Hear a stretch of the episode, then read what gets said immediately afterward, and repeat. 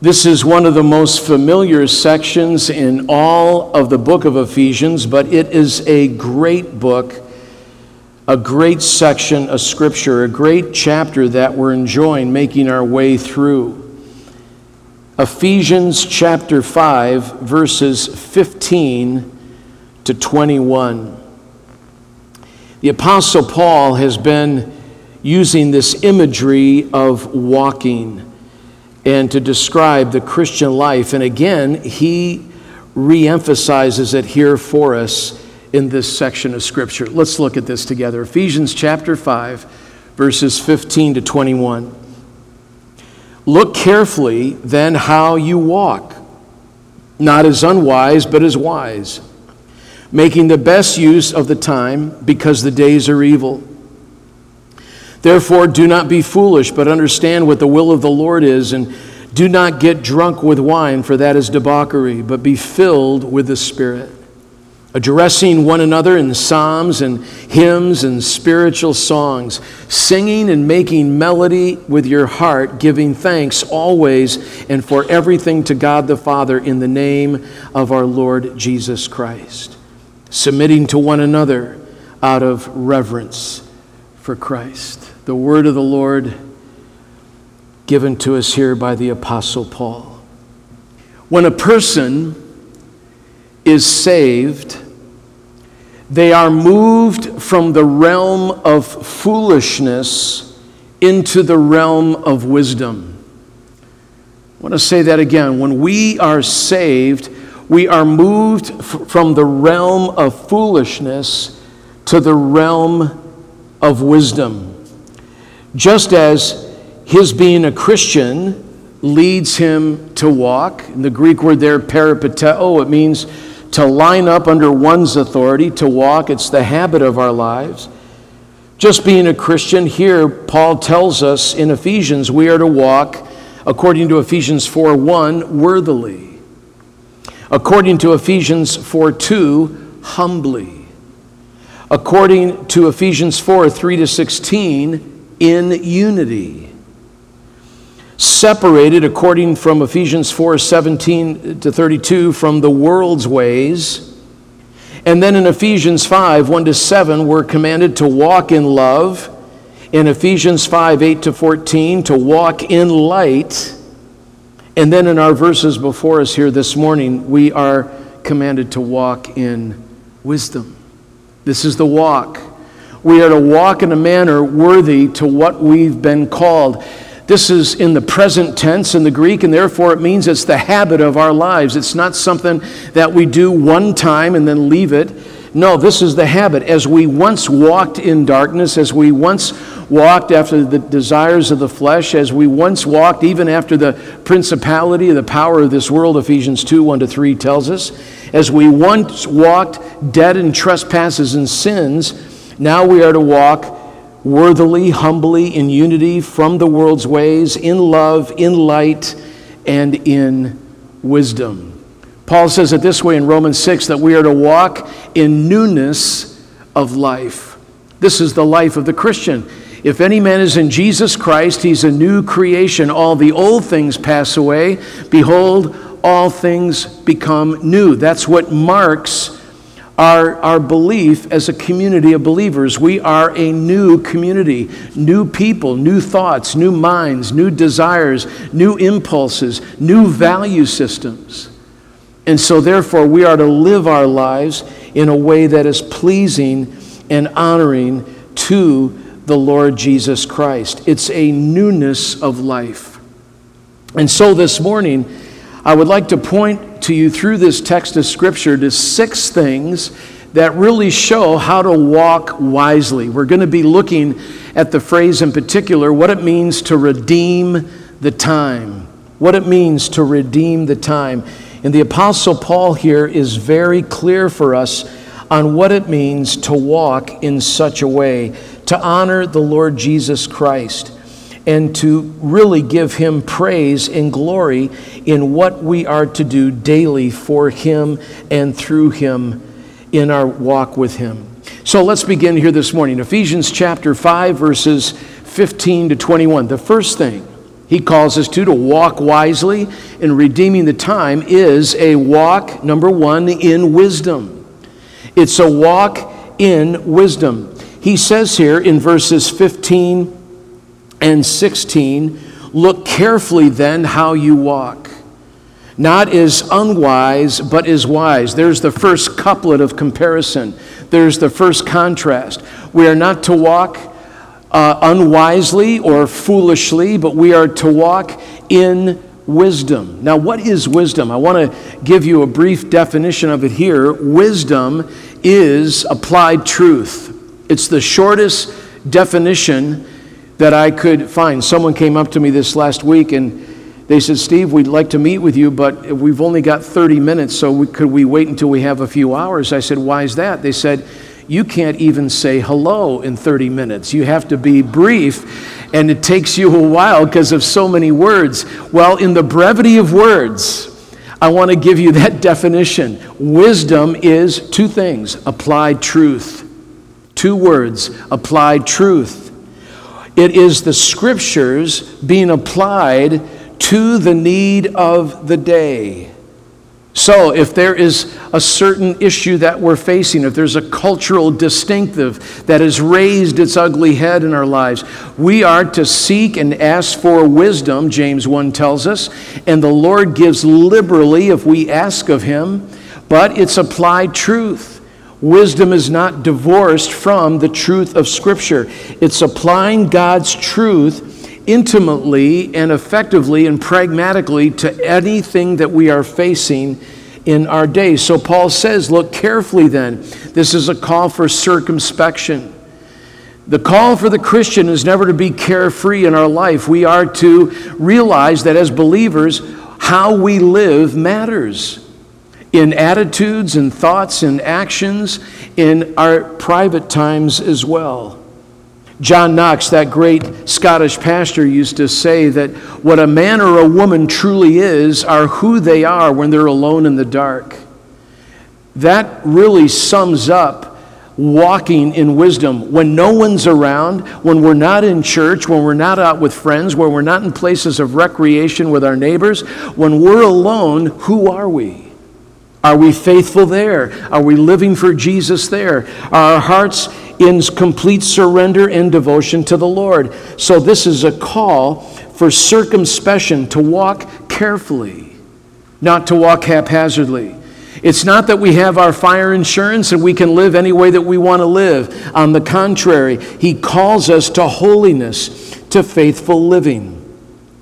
He says, therefore, not as unwise, meaning those who do not know the Lord, that don't have the Holy Spirit, that don't have His truth, but walk as wise. And in verse 16, making the best use of the time, because why? The days are evil. We live in that kind of evil day now. Paul lived in it back then, we live in it now. It seems like society is spiraling down at accelerated rates, and I hear this even from non Christian friends around town. What more can happen in our world? You feel this too, don't you? You see it on the news, we see it in society. Another shooting in a movie theater, a president going to Kenya and promoting gay marriage. How dare he do such a thing? I was so proud, by the way, of the president of Kenya and 700 ministers that signed a petition representing 10 million Christians that said, Mr. President, speaking of President Obama, keep that in the United States. We don't want that here in Kenya. And when asked by a reporter, the president still, out of arrogance and pride, thwarted that belief against their own wills, trying to trump uh, gay, trumpet gay marriage upon that society. And the same reporter, when President Obama was done proclaiming this, asked the president of Kenya, Sir, do you want to respond to that question as well? He says, Most certainly I want to. And those few hundred reporters that were gathered there all chuckled because he knew that that man would not cower in the face of that kind of depravity. Aren't you glad that someone finally stood up and said, No more on this? Now, listen we love gay people. We want them to come to know Jesus as their Lord and Savior. But Scripture is clear that it's listed among many sins. Homosexuality is not in praise and honor of our Lord, and certainly gay marriage doesn't represent the biblical call to marriage of one man, one woman in a godly relationship. So here he says we are to redeem the time. We just can't assert anything and try to give him praise for our own depravity. We are to live as wise people. We're to redeem the time, make the best use of the time because the days are evil. That word redeem here, it means to buy back from the marketplace. And what the apostle is saying here is, is buy up the days, buy up the time. Don't take it for granted. We're going to see here in a few passages this morning. If you'll turn with me to James chapter 4 and verse 14 this morning. James gives us a perfect glimpse of time and especially on the use of time. He really sums up the fleeting life that we all have. Notice here in James chapter 4, he says, Yet you do not know what tomorrow will bring. What is your life? For you are a mist some translations make it a vapor that appears for a little time and then vanishes. Notice in verse 13 to give context Come now, you who say, Today or tomorrow we will go into such and such a town and spend a year there in a trade and make a profit. We don't know what our lives hold. And beloved, even if we were to live 80 plus years, a good, full, long life, as my mom Ruth, who recently went home to be with the Lord, 96 years, 83 of them spent living faithfully to the Lord how grateful I am for her and how much I miss her. But even then, James says, Your life is a mist. It's a vapor. It's a puff of smoke. It comes and goes so quickly. So we need to honor the Lord with a life of wisdom in a life that is done in honor to Him because only what's done for Christ will truly last. Go back to, with me one chapter in James and go to James chapter 3 and verse 13. James chapter 3 and verse 13. We're to live according to wisdom. And it's not the wisdom of men, it's the wisdom of our God as found in His Word. And James echoes this here. He says in verse 13, But the wisdom from above is first pure, then peaceable, gentle, open to reason, full of mercy and good fruit, impartial and sincere. Listen, if you want a great definition of definition of wisdom, there it is. Look at those adjectives pure, peaceable, gentle, reasonable, merciful, good, impartial, sincere. That's what godly wisdom does. And notice he says in verse 14, and a harvest of righteousness is sown in peace by those who make peace. And so, here, because we have a wisdom from above, we're not left making our way through this earth, staggering to and fro, not sure where we are to go. We have been given godly wisdom in how we live our lives. In 1 Peter chapter 1 and in verse 17, Peter gives us an amazing word of exhortation here on how we are to conduct ourselves. As you know, here I'll begin reading in, in verse in verse, uh, let's say 13. Therefore, preparing your minds for action, being sober minded, set your hope fully on the grace that will be brought to you at the revelation of Jesus Christ when He comes, in other words. As obedient children, don't be conformed to the passions of your former ignorance. That's a great way to describe our lives before Jesus, isn't it? A former ignorance. But as he who called you is holy, you also be holy in all your conduct. Since it is written, You shall be holy, for I am holy. And then he says, And if you call on him as Father, who judges impartially according to each one's deeds, conduct yourselves with fear throughout the time of your exile. As you know, First Peter was written to suffering Christians who were being dispersed throughout all of these cities of Asia Minor, and he calls them chosen exiles, elect exiles, that though the world had driven them away from the comforts of home and job and money and, pri- and, and, and all kinds of accoutrements that we've grown accustomed to in this world. That here he says, You're not forgotten by God. You're chosen, you're foreknown, you're sealed with the Holy Spirit. And he's giving them encouragement here. In the time of your exile, you know how to conduct yourself. God the Father judges impartially, and he's going to reward each of us according to our deeds. So here's a, a, further call. In our exile, this world is not our home, we're just a passing through. We're only visiting this planet, as my old friend Larry Norman would have said. That here we're making our way through this earth, but yet we know how we are to live and we are to conduct ourselves in wisdom, in holiness, by according to how God has established this in His Word. And then lastly, go with me to Colossians chapter 1. Do you know that wisdom is not only something that is in His Word, it's something that we are to pray for each other daily to have in our lives. If you want to know how to pray for other Christians, Colossians chapter 1 verse 9 gives us a great way to pray. Paul says, now he's writing from a Roman prison, a Roman cell. He's about a thousand miles away. He's never met these dear people, but their faithful pastor, Epaphras, has gone and traveled by all kinds of means. It took him many, many weeks to get to see Paul, but he wanted to share about the burden and the needs of his own congregation. And Paul says in verse 9, And so from the day we heard, we have not ceased to pray for you. There's the heart of a real Christian asking that you may be filled, notice this, with the knowledge of His will in all spiritual wisdom and understanding. There's a great prayer. That's how we can pray for each other as Christians. When you're wanting to know, you might haven't seen a member of the church for a while. They may be on vacation, they may be in the hospital.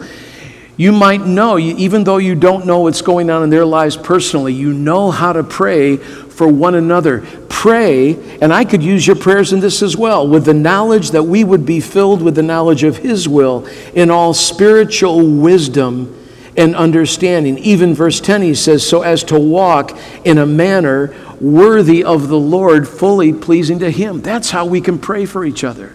That's what we need to encourage each other to do as Christians.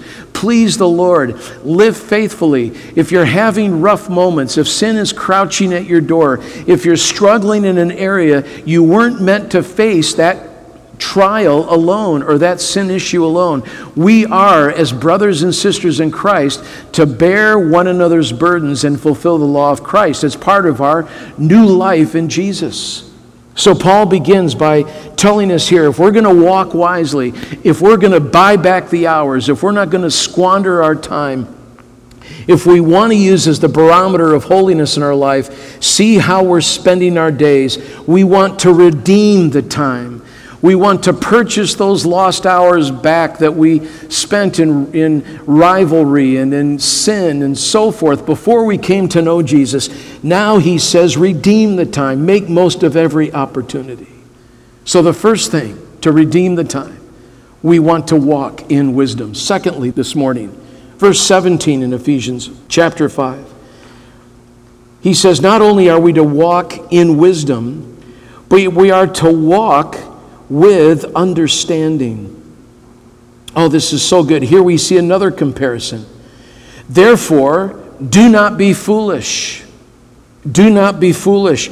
Don't spend that time in living as if there is no God. You know what the psalmist says in Psalm 14? The fool says in his heart, There is no God. The fool is one who has cast aside all moral and spiritual honor to God in order to live a life that they want to live according to their own mandates and dictates. He says, Therefore, do not be foolish, but understand what the will of the Lord is. Just as we see unwise and wise being compared, we also see here that we want to live not foolishly, but we want to understand what the will of the Lord is. This is how we are to spend our lives. We're to walk with understanding. Now, that word here, to understand, it is a rich word, and it simply means not just a mental assent, but it means to bring together, to consider something, to join together in mind. It, it's an idiom used for what is good and what is upright, what is morally true, and it's also used in Scripture of the things that pertain to salvation. So, Paul is saying if you're going to live with understanding, you do not want to be foolish, but you want to think and mind your faith. You want to understand what the will of the Lord is for your life. A very familiar passage this morning, Romans chapter 12, verses 1 and 2. Paul calls us there after 11 great chapters of theology to live it out. And you know Romans 12:1 very well. We are to present our bodies as living what? sacrifices, holy, acceptable, pleasing unto God. He says this is your just and spiritual worship. But verse 2 is just as important. He says, Romans 12, 2, do not be conformed to this world. The Philip translation of, of modern English says it this way Don't let the world squeeze you into its own mold. I love that imagery. Don't let the world squeeze you into its own mold. Same thing here. Do not be conformed to this world, but be transformed. You notice here he's not calling for behavior modification, he's calling for life transformation. Be transformed by what? The renewal of your mind. That by testing, you may discern what is the will of God. There's that phrase what is good and acceptable and perfect. This is what Paul is trying to communicate to us in Ephesians. This is what he's trying to say to us there. But you know, the Old Testament writers as well speak about wisdom, speak about understanding, speak about the things that actually please the Lord. In Proverbs chapter 23 and in verse 23, easy to remember. Proverbs 23 23. Solomon says this buy truth and don't sell it. We have it. We have it in the scriptures. We have it in the Word of God. He's placing a premium on God's Word. It's not something that is to be looked at carelessly. We're to purchase it, we're to buy wisdom, instruction, and understanding. Notice that if your life is based on truth, you can apply that truth, wisdom. It will teach you, it will give you instruction, and it will help fix your minds and garner you understanding. It's a wonderful term used in education, comprehension, in other words. A term used that will give you the full orb of thinking, of Christian thinking, on what pleases the Lord, on what honors Him, on what brings joy to Him. Jeremiah echoes this in Jeremiah, the weeping prophet, chapter 4, and in verse 22. Jeremiah was given an interesting ministry. He was told by the Lord, I'm calling you to proclaim my truth, and by the way, no one is ever going to listen to you. How many of us would want that kind of ministry? I've called you into the ministry. You're to go as Ezekiel, you're to go as Isaiah, and no one will ever listen to you. In fact, they're going to disdain you, they're going to throw you in a pit, they're going to have at it with you. Jeremiah wasn't one of the boys that you'd invite to go bowling on Saturday night before worship on Sunday. This was a prophetic man, a weeping prophet, and his heart and mind was galvanized not by public acceptance, but by private devotion and worthiness before the Lord. Notice what Jeremiah is given as a strong word for the people of Israel. He says, For my people are foolish. They know me not. They are stupid children. They have no understanding. They are wise in doing evil.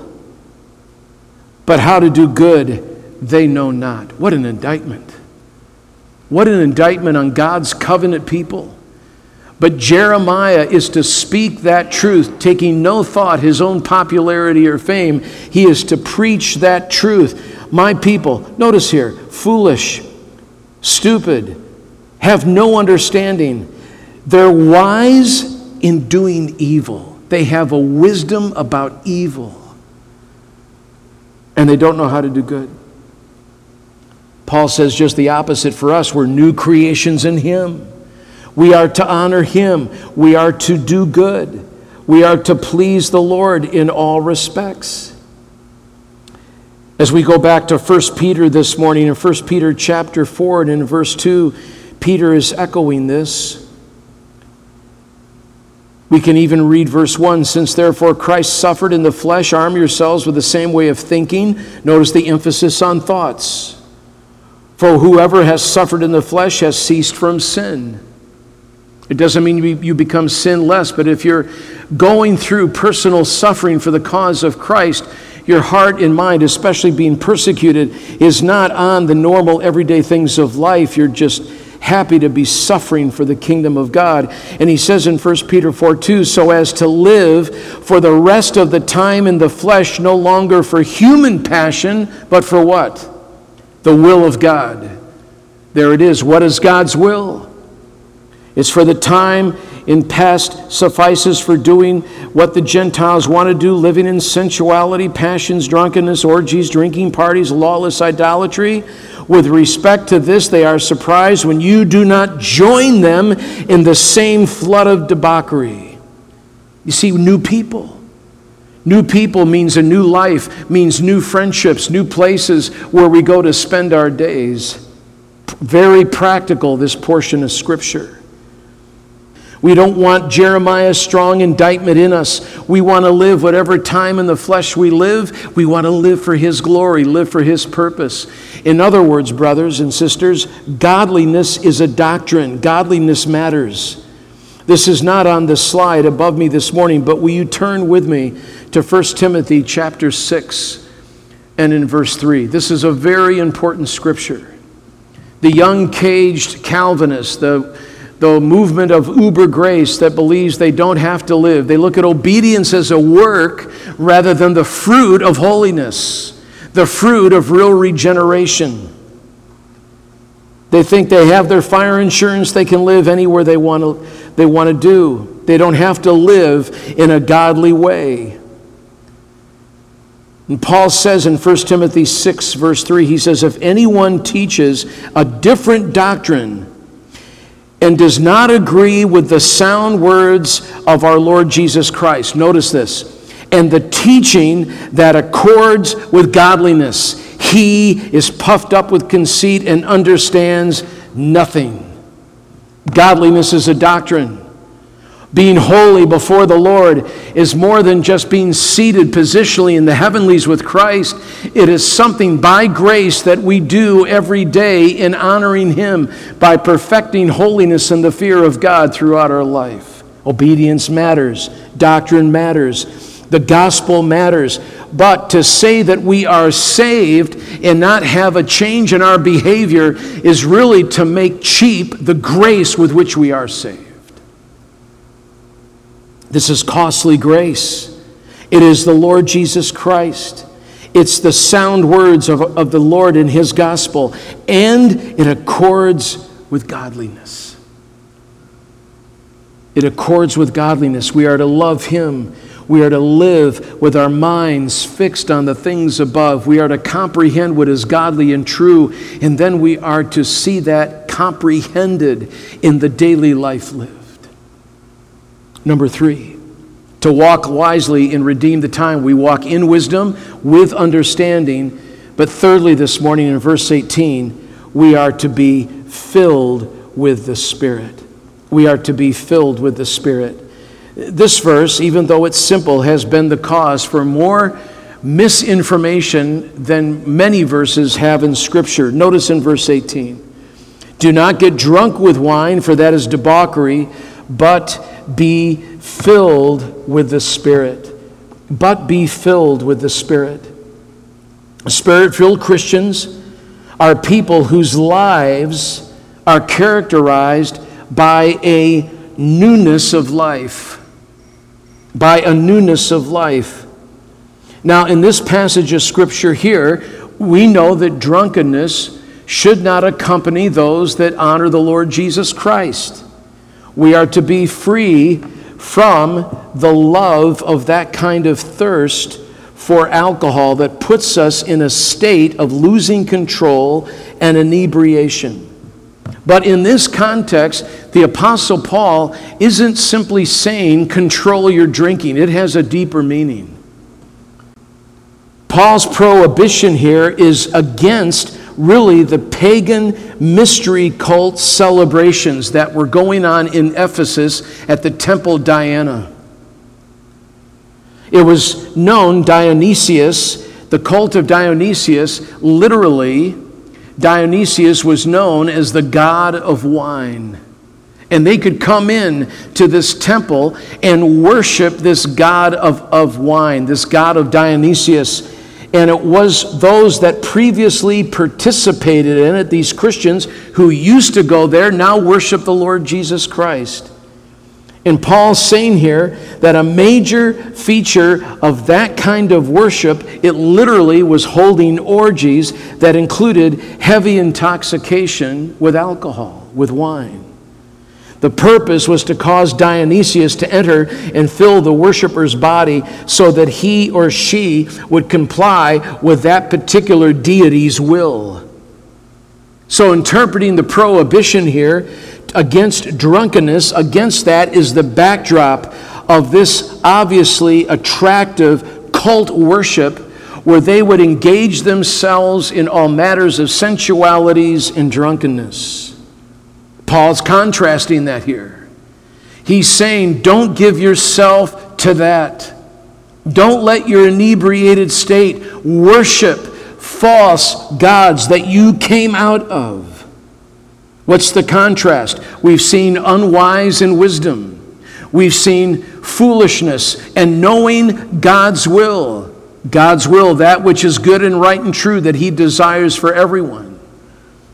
But here in this contrast, it's the contrast between drunkenness that leads to idolatry versus holiness that is accomplished by being filled with the Spirit. It's to be substituted for getting drunk, being filled with the Holy Spirit. Now, what does this mean? To be filled with the Holy Spirit is not taking a cup and say filling it with a liquid, filling it with water. It's not being filled to compared to being empty. That's not what filling means here in this context. To be filled with the Spirit, it's a nautical term. And it means to be carried along. It was used of wind in how it would fill the sails of a ship. And as the sails of a ship would be filled with wind and then carried along, the Apostle Paul is saying, be filled with the Holy Spirit. It's present tense. It's awkward to say, but it's be being filled with the Holy Spirit. It's a command. It's a, it's a command to constantly have the sails of your life filled with the Holy Spirit so that you are directed and carried along to live a life that pleases the Lord. You might have heard the phrase, as I did growing up, the spirit controlled life. This is what the apostle means.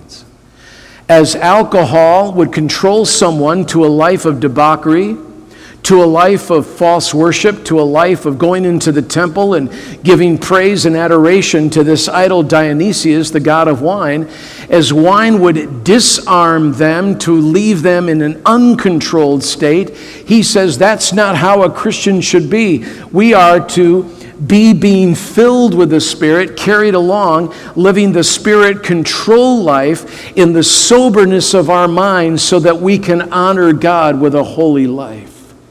Great truth. Be being filled with the Holy Spirit. Present tense Christianity. Be being filled with the Spirit. Now let's look at this for a moment. Would you go with me to Proverbs chapter 23? This is a profound section of Scripture. Proverbs chapter 23, it mentions in a few verses what the excess of alcohol can do to someone's life.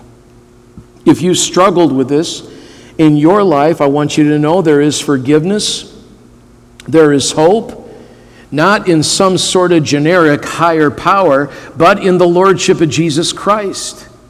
You can have victory in this in your life. Notice what Proverbs says in Proverbs 23, depicting the unfortunate woe of one who has made wine their dearest friend. Who has woe, who has sorrow, who has strife, who has complaining, who has wounds without cause, who has redness of eyes, those who tarry long over wine, those who go to try mixed wine. Do not look at wine when it is red, when it sparkles in the cup and goes down smoothly. In other words, don't fix your heart and mind on that. In the end, it bites like a serpent, it stings like an adder.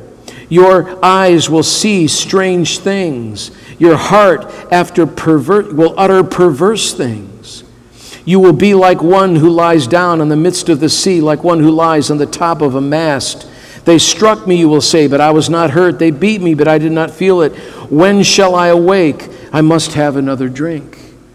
There's the life of someone who has tasted of that unfortunate life of making wine or mixed wine, meaning strong drink, their closest friend. It's disarming. It leaves someone in this kind of lack of controlled state. Even as you notice here with Proverbs, it's not only just the drinking, it's the longing after it. Don't gaze at the wine while it's red and sparkling in the cup. In other words, you're tempting yourself. Don't put yourself in a place where you're going to have the, the cause and the urge to do these things. No wonder Peter says, Who through him are believers in God, who raised him from the dead and gave him glory, so that your faith and hope are in God. What's the cure? What's the cure? From idolatry from any sin. Here, Paul mentions being drunk with wine in the context of worship in Dionysius. But what is it? Think of what your sin is. What is the proclivity of your heart? What is the thing that, that you thought it, you had conquered, but it's one step up and two steps back? Could it be alcohol? Could it be wrestling with even something that's good for you, like food, but in excess has caused you to have severe health problems? Is it gossiping? Is it lying? Is it the secret sins of a, of a damaged thought life? Is it sensuality? Think of it, what John says the lust of the eyes, the pride of life, the lust of the flesh, whatever it is. Are you giving yourself over to those things rather than to be being filled with the Spirit? The Spirit control life. This is what Paul is urging us to do walk in wisdom, walk with understanding how do you have victory in your life? Be filled with the Spirit. Be filled with the Spirit. It's a call to obedience. It's not a call to say, Lord, I feel dry, fill me back up. I feel empty, fill me back up. No, on the contrary, it's saying, my life seems out of control. My life is not being lived in faithfulness to you. In thought, word, or deed, I'm falling, I'm struggling with an area. How do you have victory? Be being filled constant submission, constant repentance, constant time in God's Word. No wonder Peter says in 1 Peter 2 2, he describes our love for the Word of God as a craving, epithumia, to have a strong delight and longing for and a love of the Word of God. This isn't just a verse a day keeps the devil away mentality. This is having an insatiable longing and craving for the things of the Lord. As the deer pants for water, oh Lord, my soul pants for you. Is that your desire today? Is that your desire this morning? No matter how strong the desire for sin, I want to say, Lord, you are my greater desire. You are the thing that now occupies my thoughts and my heart, my greatest affections, I want to be set upon you. So we're to walk wisely and redeem the time in wisdom, with understanding, be being filled with the Holy Spirit. And then I love this. Number four this morning, Paul says, What's the fruit of that? If you're in wisdom, with understanding, be being filled with the Holy Spirit, what's the fruit of that? This might surprise you, but it's song. It's song. Ephesians chapter 5 and verse 19. Oh, how wonderful this is. He says, addressing one another in psalms and hymns and spiritual songs, singing and making melody to the Lord with your heart. You might have said, wait, did Paul get that wrong? Doesn't he mean with your voice? Isn't he calling for great singing? No, he says you want to make melody in your heart. Listen, you can have a nasally, raspy voice like mine. I've had people through all of my singing ministry come up to me and they'll say, Steve, we're praying for you tonight. And I said, Why is that? And they say, Well, it's obviously you're sick. You have a cold. You have a sore throat. Is that why you sing the way you do? And I said, No, it's just how the Lord has blessed me with this raspy, nasally, nasally voice. And they said, You're kidding. This is it. And I said, Yes, this is it, but I want to use it to serve the Lord. Listen, you can have no voice and sing in 20 different keys during one phrase of melody. You can have a beautiful voice like a Steve Green or a Sandi Patty. It doesn't matter. We are to sing with one another, addressing one another, literally to speak to one another in psalms and hymns and spiritual songs, the Psalter, the Psalms. You heard David read them this morning. The hymns, the language of tradition. And that's why we sang this morning, Be Thou My Vision. We love these great hymns of faith, the language of tradition. And then spiritual songs, the songs of a new generation. We are to sing the Word of God. We are to sing great songs of tradition, great songs of truth, great songs of theology. We are to sing a new song, spiritual songs to sing and make melody to the Lord with your heart. He's the object. We sing, we minister, we do church for an audience of one, don't we? We want Him to be pleased in all things. There, there's a parallel text to this in Colossians chapter 3. Would you turn there with me? We've seen this many times here in our fellowship, but Colossians chapter 3 and in verse 16, you'll notice the parallel between the spirit filled life and the word filled life. It's the same.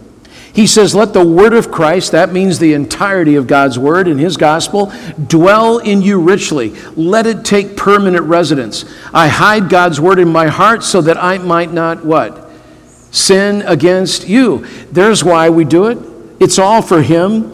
And he says we can teach and admonish. Listen, music can instruct, it can counsel, it can warn, it can bring encouragement, it can give a note of correction. He says, teach and admonish one another with all wisdom, singing psalms and hymns and spiritual songs with thankfulness in your hearts to God. There it is. That's the life that we want to have. How should that be? Is you know, do you ever get a kick out of driving along somebody on the freeway or around town and they're completely oblivious to anything that's going on around them and they're pounding out a beat on the steering wheel and they're singing at the top of their lungs? If they have the window down, God forbid most of the time, but if they have the window down, they're singing out of key, but they're singing to the glory of whatever, and you can't stop them. That's how it ought to be for the Christian a constant life of joy and singing and praise to the Lord in psalms and hymns and spiritual songs. Listen, in Acts 16, verse 25, Paul and Silas were in prison. And it said they were praying and they were singing hymns to God, and the prisoners were listening to them. What a tremendous thing. Even in a, in a place of incarceration for living faithfully to the Lord and being arrested for the gospel, they were singing hymns, and it was a sign of their witness and testimony in the Lord Jesus Christ. We can think of our brothers and sisters in Muslim nations today or in places where they're persecuted for, for, not, for knowing Jesus Christ, for sharing a Bible, for handing out a New Testament and they're locked in prison. They're persecuted, they're tortured, but yet they're singing psalms and hymns and spiritual songs. Why? Their joy is not based on circumstance or environment, their joy is rooted in the nature and relationship of the Lord Jesus Christ. That's how we know we can walk wisely. We can make the most of every opportunity by be being filled with the Spirit. And what's the sign? We want to sing and speak to one another in psalms and hymns and spiritual songs, making melody in our heart for the Lord. This is given to us in wonderful song, in wonderful music. Number five this morning, not only in wisdom, with understanding, being filled with the Spirit in song but giving of thanks. Giving of thanks. In verse 20, here Paul tells us very succinctly how we're to live. Listen, the Christian life is to be marked with a life of gratitude. a life of gratitude. We're to give thanks, Paul says, always, and for everything to God the Father in the name of our Lord Jesus Christ. We're to always give thanks. That's to be the habit of our life. We're to be thankful. We're to be grateful for who the Lord is and for all that He has done in our lives. This is such a great thing. All God's people have reason to be thankful and joyous, don't we? Let me ask you this morning. We don't do this very often at all, but what are some of the reasons that you're thankful for the Lord Jesus Christ this morning? Just in one or two word answers. Shout them out if you'd like to. Healing, love. What else? Forgiveness. Yes. What else? Guidance. Yes. Uh, you know, all these things. This is how we are to live in constant thankfulness before the Lord. In constant thankfulness before the Lord. In 1 Thessalonians 5, he says, Rejoice always, and we are to give thanks to God constantly it's always to be the fruit of the lips of service that we have in Jesus. This is how we're to spend our days. Now, listen, we go through trials, we go through temptations, we go through times of drudgery and times of sorrow, times where we're brought to tears in our life. This doesn't de- discredit those moments. But listen, through a broken heart, through the sorrow of tears, whatever it may be, we can live lives that are pleasing to the Lord, and we can give thanks. Paul says this to the church at Thessalonica Rejoice always, pray without ceasing, give thanks. I love this in all circumstances, for this is the will of God in Christ for you. There's another clue as to what God's will is. It's His will for you to be spirit filled. It's His will for you to suffer righteously. It's His will for you to give thanks in all circumstances. We usually think of God's will as I wonder who I'm going to marry. I wonder where my next job will be. Will I be this time next year in Palm City, or has the Lord opened up a, a, group for my company? I may be moving to Orlando, as we've had some move from our congregation this last year to go to medical school in different, different places, or to be called overseas to missions. We don't know where the Lord will lead us, but it's in every single circumstance we are to be thankful. Thankful. It's God's will for us. In fact, this should even mark our prayer life. In Philippians chapter 4, again, a familiar set of verses, but verses 6 and 7, Paul tells us don't worry about anything. Boy, we need to hear that today, don't we? We live in a society and culture of worry. How do you sleep at night? How do you have victory in your life? Another thing on the news that's so disturbing and comes and another killing, another assassination, another group of people being beheaded by Islamic terrorists, another racial riot breaks out, another plant closing, whatever it may be. These are unusual times that we live in. And Paul says, don't be anxious about anything. A worried heart is an anxious heart, it's a nervous heart, it's given over to fear. And he says, but in everything by prayer and supplication with thanksgiving let your request be made known to God. You know what Thanksgiving is here? It's remembering in prayer, Lord, I'm struggling. I'm in this trial. I'm under this load of persecution. I'm going through a terrible breakup in my family. I'm struggling with an unregenerate son or daughter.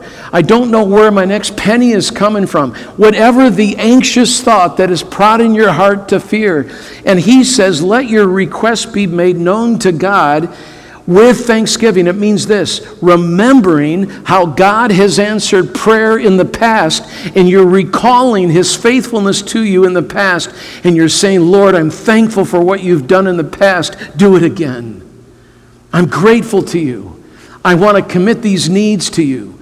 I know you've heard my prayer in the past. I'm asking you to answer it again. And beloved, the Lord is faithful to you, isn't he?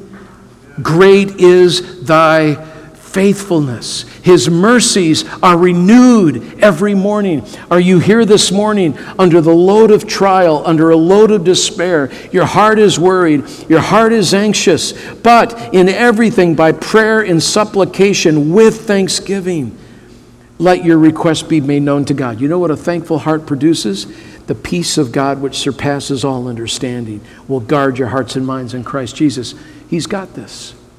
You cast your care upon Him because He cares for you. Roll your care on the Lord. Delight yourself in Him, and He will carry your burden, beloved. He'll do this for you. For all His children, we are to give thanks. We are to be a thankful people. To the church at Corinth, Paul writes in 2 Corinthians 4:15 these familiar words. For it is all for your sake, so that as grace extends to more and more people, it may increase thanksgiving to the glory of God. Isn't that good? You want thanksgiving increased? Have a thankful heart? It's done for His glory. Not just done for answered prayer or done for your own benefit, it is done for the glory of God. And the writer of Hebrews, in that 13th chapter of Hebrews, verse 15, gives us another clue to being a thankful people. Through him, then, let us continually offer up a sacrifice of praise to God. That is the fruit of the lips that acknowledge his name. That's thanksgiving. That is thanksgiving. Are you hurting this morning? There's no greater joy than when you're in the crucible of grace to say, Lord, I'm at my wits' end. I'm going through unshakable trials. I've had health issues. I've had relational issues. I'm in the financial upheaval of my life. Help meet these needs. I give you my son. I give you my daughter. I give you my husband. I give you my wife. Whatever the case may be. And He's wanting our hearts to be thankful to His glory, our lips to be a continual fruit of praise. Why? Because when we give those requests to Him and we're desiring the things that He's desired of us, we can be thankful and delighting ourselves in Him because we know that He will hear us and answer our prayers. A great life, isn't it? A thankful life. This is where we redeem the time, giving thanks to Him. Lastly, this morning, in wisdom, with understanding, being filled with the Spirit. We are to then have a life of celebrating in song and giving thanks. And the last characteristic that is evidence of this is we're submissive one to another. Look at it with me here in Ephesians chapter 5 and verse 21. Ephesians chapter 5 and verse 21. The apostle says, submitting to one another Notice the emphasis out of reverence for Christ. This is worship. This is worship. We honor one another out of reverence for Jesus. What's the inference? If we're not, if we're not showing subordination one to another, we're not honoring Christ. We're not reverencing his name. He says, Do this. No greater, no greater book of the Bible on this, no greater chapter, I believe, than found in Philippians chapter 2. We'll close with this this morning, beloved. Philippians chapter 2, verses 1 to 4. What does it mean to be submissive? What does it mean to prefer someone else, in other words? What does it mean to honor those, not only in authority over us, but to honor each other? You're my brother, you're my sister in the Lord. What does it mean to do that in a very practical way? Here's how. Paul says in Philippians chapter 2, verses 1 to 4 if there's any encouragement in Christ, any comfort from love, any participation in the Spirit, any affection and sympathy. Listen, you're in Christ, the Spirit of God dwells within you. You want to have encouragement, comfort, love, affection, and sympathy.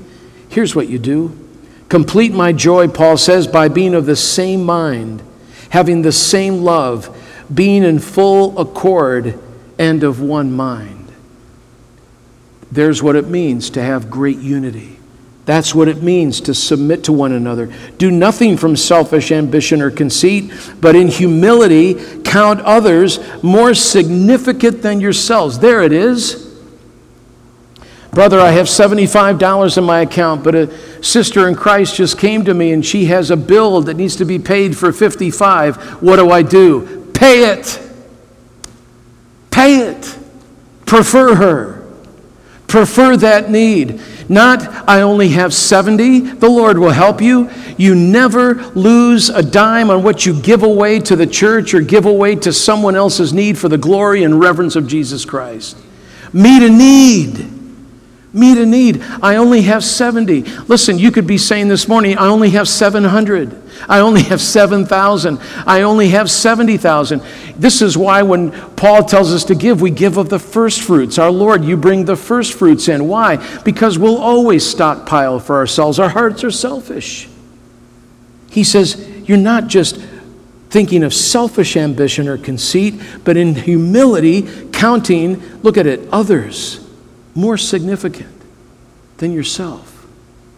Boy, this is, this is grace, isn't it? This doesn't come naturally. Let each of you look not only to his own interests, not wrong to take care of yourself, but also to the interests of others. What's our example? Have this mind among you, which is in Christ Jesus. You know, he wasn't selfish, he wasn't considering his own comfort. He left heaven's throne. In the beginning was the Word. The Word was with God. The Word was God. He is in eternal glory. And He came and He put on flesh and He dwelt among us and He lived a sinless life and he became obedient to the point of death, even the death of the cross. He submitted to wicked madmen like Caiaphas and Pilate and Herod and others, and even the jeerings of the crowds and the beating of the soldiers and the thrusting of the crown of thorns into his skull and the beating of the, the cat of nine tails, of the scorpion's hook at the end, and the nails at the cross, and the stabbing of the spear in his side. And he considered the joy set before him more than the shame. Why? For our redemption. We're to have that mind selflessness. It's a lost characteristic today. In the world, we're taught to think only of ourselves, to, to do all we can just to further ourselves, and maybe with the crumbs that's left, the Lazaruses of this world will somehow feast upon. No, my brothers, no, my sisters. We are to look after the other's interests, not just our own, not selfish ambition, but humility, counting others more significant. Listen, your well being should be more thought of than mine. Your helpfulness in your job, your security financially should be more than my own. Your joy in the Lord, your developing of your spiritual gifts should be more than my own. That's how we are to live as the body of Christ. It's always all spiritual gifts are for the one another, the one another's by grace, not for self edification. Jesus lived that life for us. And what's the end result? God has highly exalted him and bestowed on him the name that is above every name, so that at the name of Jesus every knee should bow in heaven and on earth and under the earth, and every tongue confess that Jesus Christ is Lord to the glory and praise of God the Father. There's the life. Oh, my brothers and sisters, may we walk wisely this week. May we purchase back the moments. May we redeem the time in wisdom, with understanding, being filled with the Spirit, a life of psalms and hymns and spiritual songs with thanksgiving in our hearts to God. And may it be evidenced. May a non believing world look upon our church here at the Cross Church and say, look at how those Christians, how they love one another, how they prefer one another, how they care for one another, how they serve one another, how they forgive one another. That's how we're to live. Let's pray. Oh Lord, what a great hope, great transformation there is in Jesus. We're to love the Lord our God with all of our heart, soul, mind, and strength. But then we're to love our neighbor as ourself. Lord, this isn't just a magnet for the refrigerator. This is an acute saying we put on bumper stickers. This is the heart and the soul of our faith. Love you, honor you, please you, serve you, worship you, praise you, adore you, glorify you. But then we're to consider others more important than ourselves. We're even to love our enemies. This is a love of another kind. Oh Lord, produce in us this week obedience. May we be filled with the Spirit. May our lives erupt in psalms and hymns and spiritual songs, giving praise to you. Even in jail, as Paul and Silas, if any of us are ever incarcerated for knowing Jesus, may we sing to your glory. You're sovereign. Oh Lord, may we walk worthy. May we be a thankful people. Lord, may we be applying your truth and wisdom with a mind of understanding, knowing your will, what it is for us. For our lives are a vapor, a puff of smoke. They come and go so quickly. And so, Lord, we would ask even this morning that you would eclipse every thought from us, everything from our lives, except for knowing Christ. It begins and ends with you. Our view of you determines everything. How we live is how we see you, how we view you. So we say with the hymn writer here this morning, Lord, be thou my vision, O Lord of my heart. I thank you, Lord, for our church. I thank you for these dear people. I thank you for the work and the gifts and the talents you've given each this morning.